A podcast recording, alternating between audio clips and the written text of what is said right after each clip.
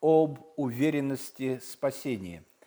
Учение об уверенности и спасении как будто созвучно учению о стойкости святых до конца или верности святых до конца или невозможности потерять спасение, но это совершенно разные учения. И этой теме посвящена 18 глава Баптистского вероисповедания 1689 года. Но, на мой взгляд, она там довольно сложная. Довольно сложная эта глава, и очень отрывки, которые там сопровождают ее, но некоторые затруднения, скажем, у меня вызвали. И тема как бы останется такая, об уверенности в спасении, а вот само содержание будет отличаться. Мы верим, что рожденные свыше братья и сестры могут иметь уверенность в спасении, а могут не иметь. Так вот, реформатское вероисповедание и реформатские церкви всегда учили уверенности в спасении, то есть мы должны быть уверены в том, что мы имеем жизнь вечную, не сомневаться в этом, а действительно верить. И Господь желает, чтобы мы в это верили. Мы обратимся к первому посланию Иоанна, это основное послание, к которому мы будем обращаться. Слайд 2, Иоанн 5:13. Первое послание Иоанна 5:13. «Сие написал я вам», то есть что написал? Послание. «Это послание написал я вам, верующим во имя Сына Божия». То есть те, которые верят в Господа Иисуса Христа. Послание написал вам, верующим в Господа Иисуса Христа. Мы верим в Господа Иисуса Христа, послание написано нам. Для чего? Дабы вы знали. Ну, знали, это может быть и неуверенность, но если мы дочитаем до конца этот стих, поймем, что речь идет об уверенности.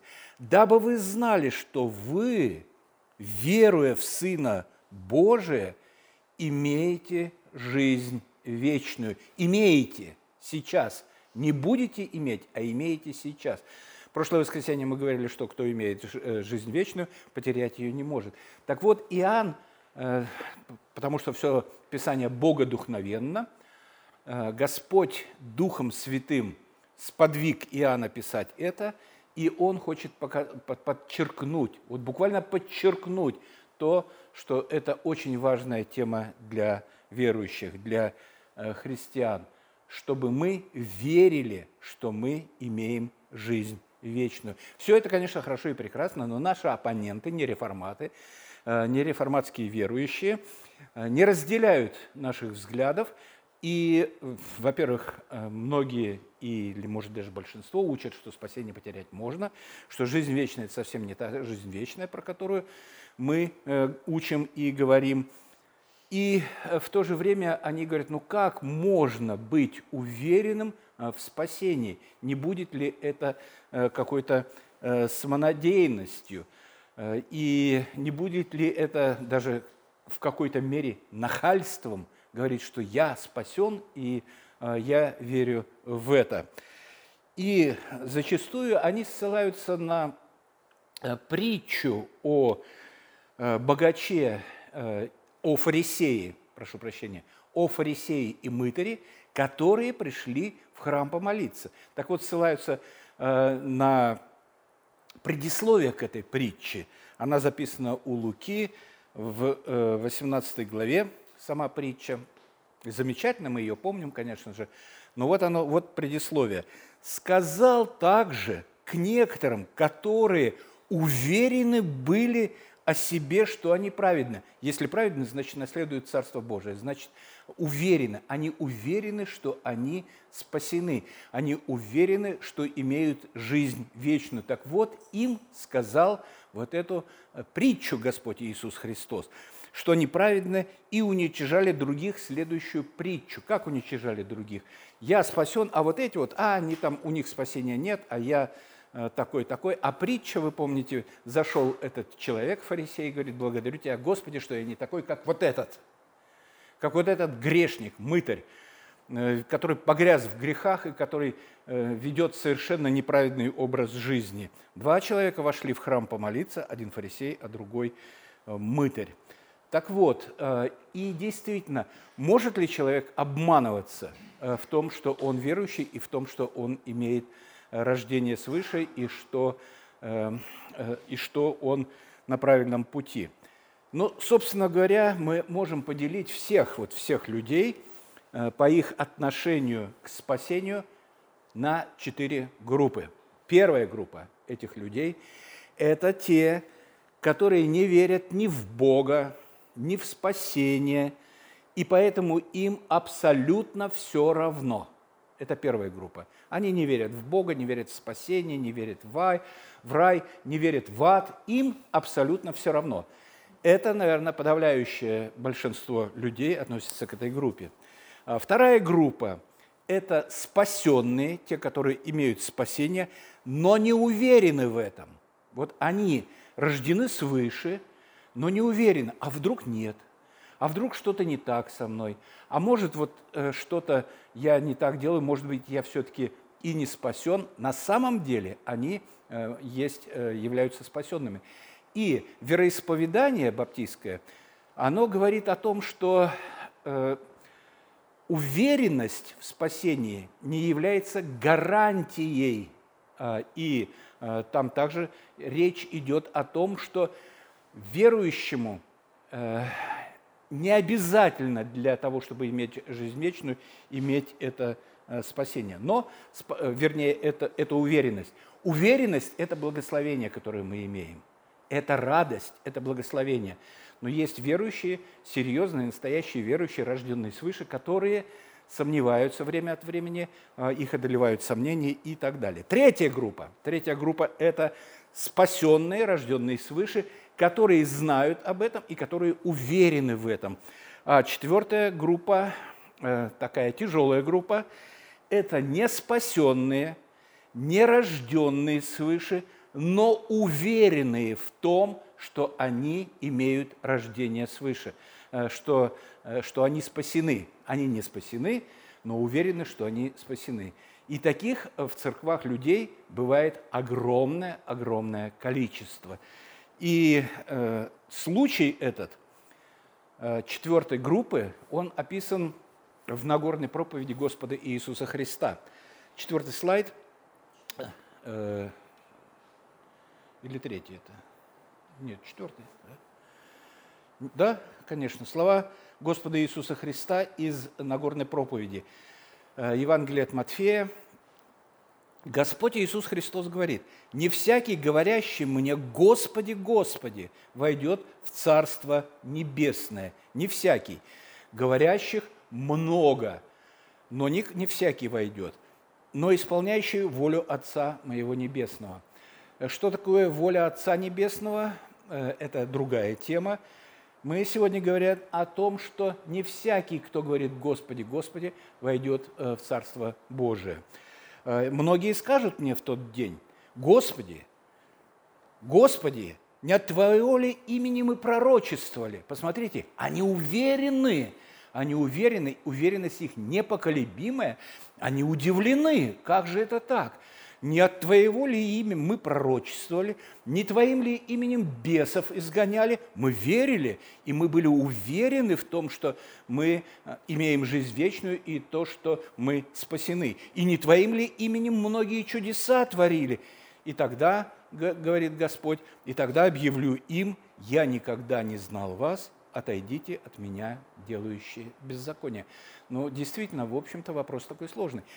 В чем он сложный? А в том, что каждый из нас может спросить: а не я ли такой?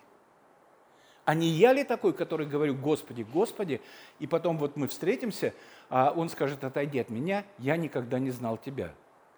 Вот это, даже если я рожден свыше, условно, пример такой, нет, я верю, что я рожден свыше, и возникает только такое сомнение: а может быть, я все-таки принадлежу к этим к этим вот таким верующим. Собственно говоря, мы первую группу не рассматриваем, потому что там неверующие, им все равно, их это не волнует. Так вот, у нас есть ложно верующие люди, а также верующие, но не уверенные, и верующие и уверенные. Верующие не уверены, верующие уверены. И сложность заключается в том, что это проблема лично каждого человека. Потому что сторонние видеть и знать про нас ничего не могут, потому что крайне испорчено сердце человеческое и лукаво, и крайне испорчен. Кто узнает его? Действительно, кто узнает его? Даже самые близкие люди могут думать, что человек этот имеет жизнь вечную, а также могут думать, что наоборот, он не имеет жизни вечной, а он раз и имеет, Самсон, например. Так вот, а Иуда, посмотрите, с 12 апостолами ходил с Господом Иисусом Христом, нес служение там какое-то, носил ящик с деньгами, что-то делал еще, слушал, говорил, размышлял, молился вместе со всеми. Но никто из апостолов не знал, что он дьявол. Дьявол – это определение Господа Иисуса Христа. Не 12 ли я вас избрал, но один из вас – дьявол. Так сказал Господь Иисус Христос. Назвал. Они ходили рядом с дьяволом, они ходили рядом с ним, ели вместе, спали рядом, может быть, под одним каким-то одеялом даже, и не знали, что это дьявол среди них. Поэтому это действительно очень серьезный такой вопрос. Только человек сам определяет и знает, спасен он или нет. Поэтому Господь, в общем-то, и предупреждает. Он предупреждает нас, Он предупреждает других верующих. Не всякий, говорящий мне «Господи, Господи, войдет в Царство Небесное, исполняющий волю». Но мы вернемся к 1 Иоанна, 5 главе. «Сие написал я вам, это написал я вам, верующим во имя Сына Божия, дабы вы знали, что, веруя в Сына Божия, имеете жизнь вечную». Желает, чтобы мы знали, и поэтому, в общем-то, нам надо как-то попытаться рассмотреть и найти уверенность для себя. И в самом начале, мы будем смотреть, опять же, 1 Иоанна, в самом начале апостол пишет, это 6 слайдик будет у нас, он пишет: «И вот благовестие, которое мы слышали от Него и возвещаем вам». Это начало послания. «Бог есть свет, и нет в Нем никакой тьмы. Если мы говорим, что имеем общение с Ним, а ходим во тьме, то мы лжем и не поступаем по истине». Вот до этого момента, до 107-й, мы не будем читать. 3 вопроса. Что значит «Бог есть свет»? Что это значит? Что это значит? Солнышко? Какие-то волны, которые световые? Или что? Бог есть свет. Что это? Что значит «ходим во свете»? И что значит «ходим во тьме»? Первое. Что значит «Бог есть свет»? Что значит? Третье. 5 и 9 стихи. «Все через Него начало быть», это речь идет о Господе Иисусе Христе, «и без Него ничего начало быть, что начало быть», Евангелие от Иоанна. «В Нем была жизнь», в Господе Иисусе Христе была жизнь. «А жизнь, и жизнь была свет человеков». Посмотрите, жизнь, в Нем была жизнь, а жизнь это была свет человеков. Бог есть свет, Бог есть жизнь для человеков. И свет во тьме светит, и тьма не объяла его. Жизнь пришла в этот мир, жизнь светит. Каким образом она светит? Вот 9 стих. «Был свет истинный, который просвещает», замечательное слово, «просвещает каждого человека, приходящего в этот мир». В нем нет никакой тьмы, в нем нет никакой тьмы.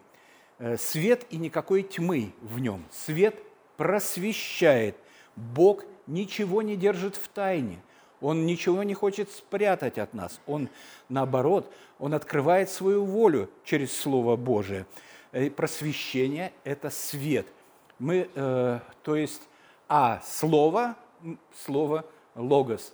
Это тоже Господь Иисус Христос. И вот дело в том, что просвещает каким образом? Через Слово Божие.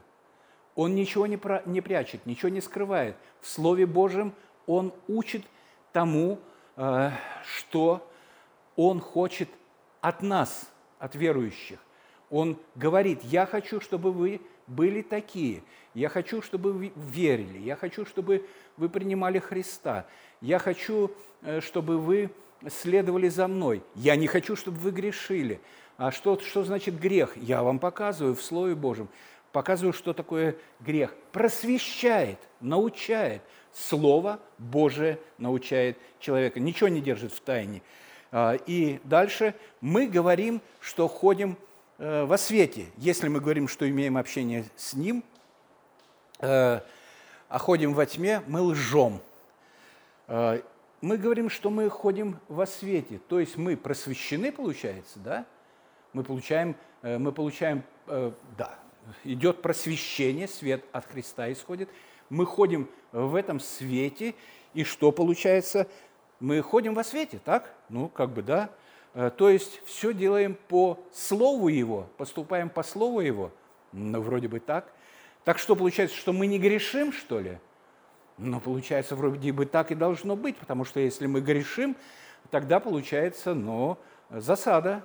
Тогда получается засада, то откуда взяться этой уверенности, потому что мы совершаем грехи. Неужели мы не грешим? Грешим. И апостол Иоанн в этой же главе, в первой, говорит открыто об этом. Если, это будет 7 слайд, если говорим, что не имеем греха, обманываем сами себя. Вот так. А мы же говорим, что мы ходим во свете.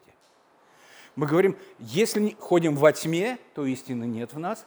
Если ходим во тьме, значит, ничто нас не просвещает, и нам свет до нас не проникает. Мы ходим во тьме, и поэтому вся наша жизнь есть грех. А если мы ходим во свете, как же мы можем грешить? А он говорит, если говорим, что не имеем греха, обманываем самих себя, истины нас нет. Если исповедуем грехи наши, у нас есть грехи, если исповедуем грехи наши, то он, будучи верен и праведен, простит нам грехи наши и очистит от всякой неправды. Теперь вопрос, а что такое исповедуем?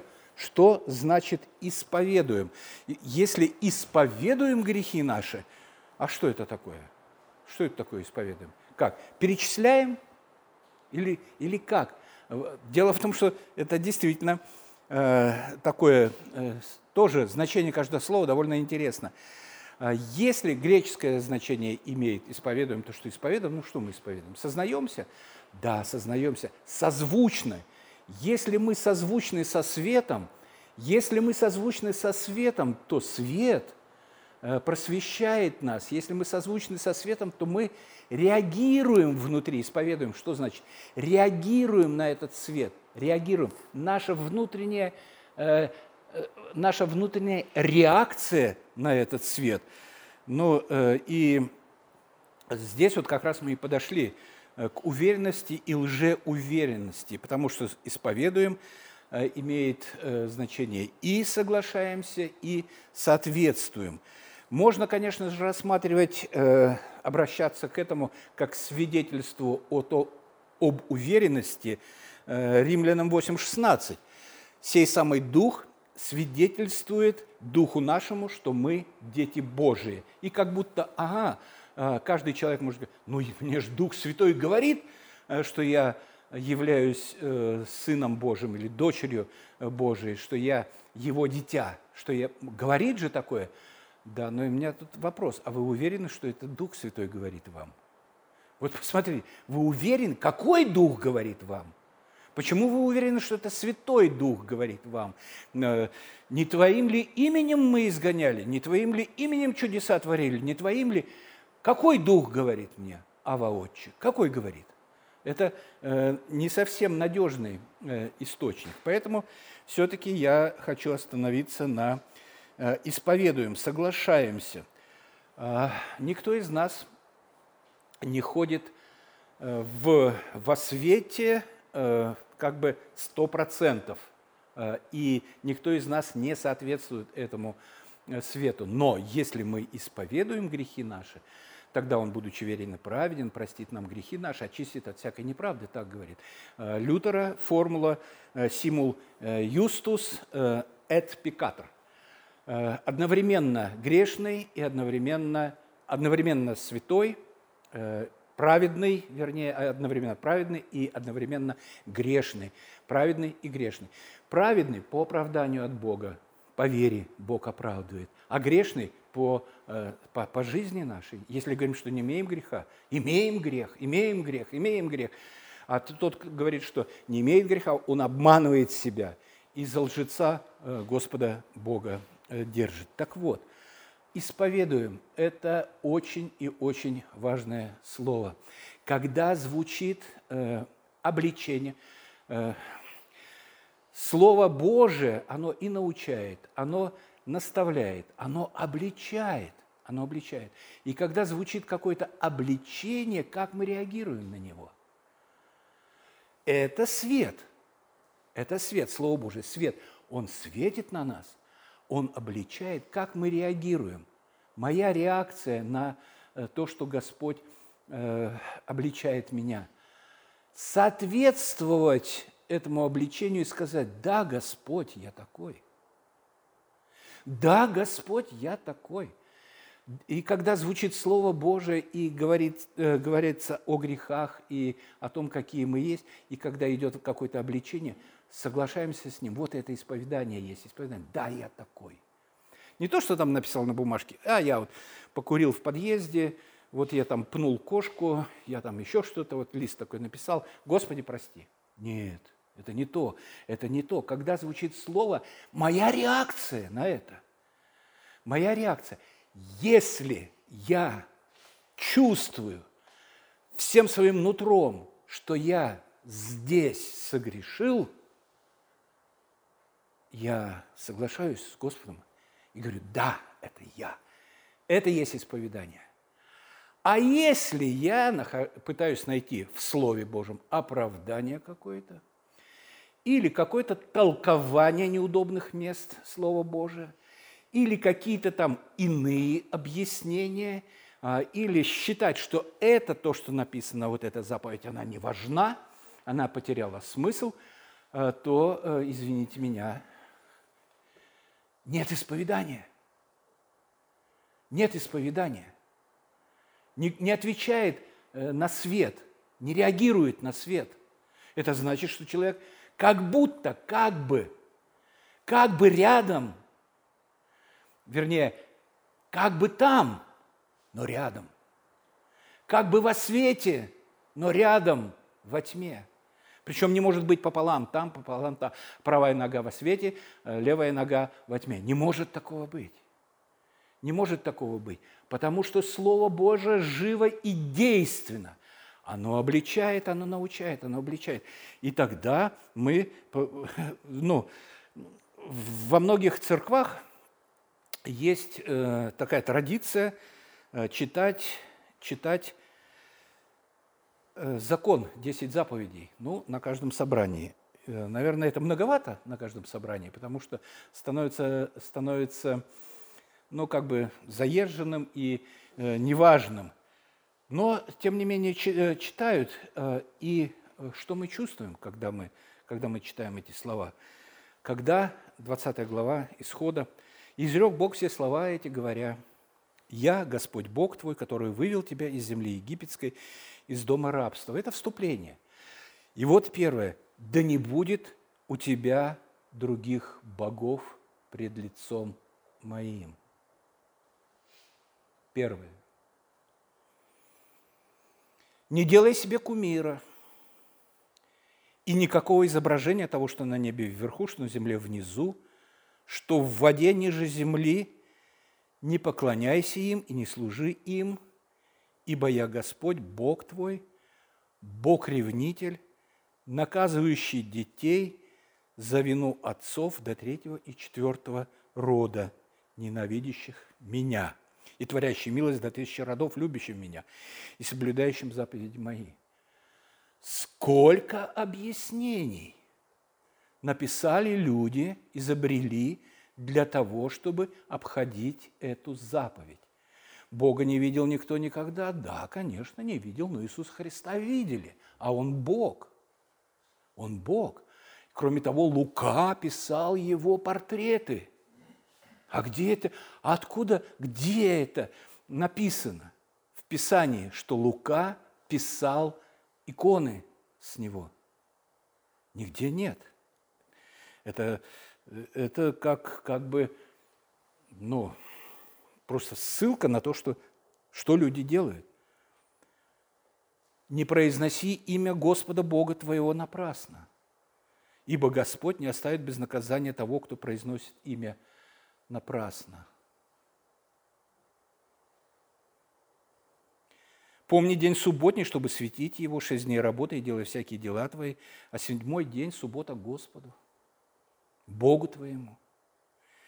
Не делай в этот день ни ты, ни сын твой, ни дочка твоя, ни рабыня, ни скот твой, ни пришелец, который в жилищах твоих.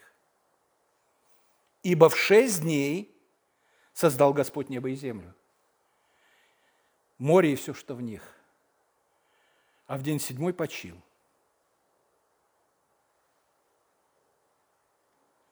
Это то, что касается отношения к Богу. А то, что вот вторая скрижаль, отношения между людьми.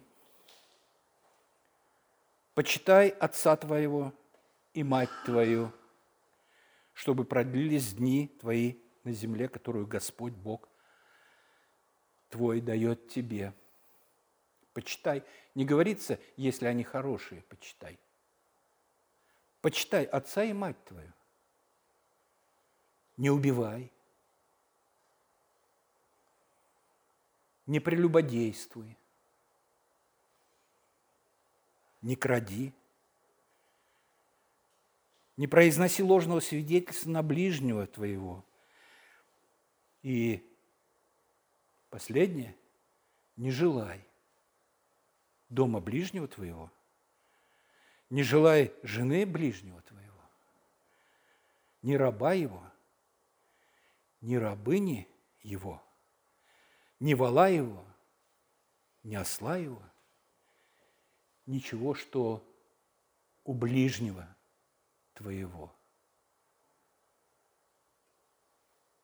Все в порядке? Если все в порядке,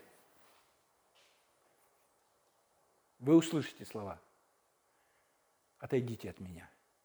Я никогда не знал вас». Если не все в порядке,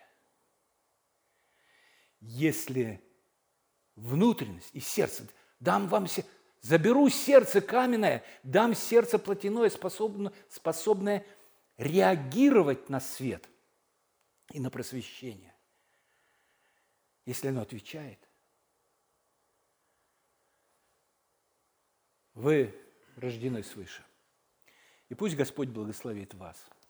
Это один из признаков, а у Иоанна их много. Так что пусть Господь благословит вас. Мы еще, если угодно будет Господу, обратимся дальше к иным. За все слава нашему Богу, Отцу, Сыну, Святому Духу. Аминь.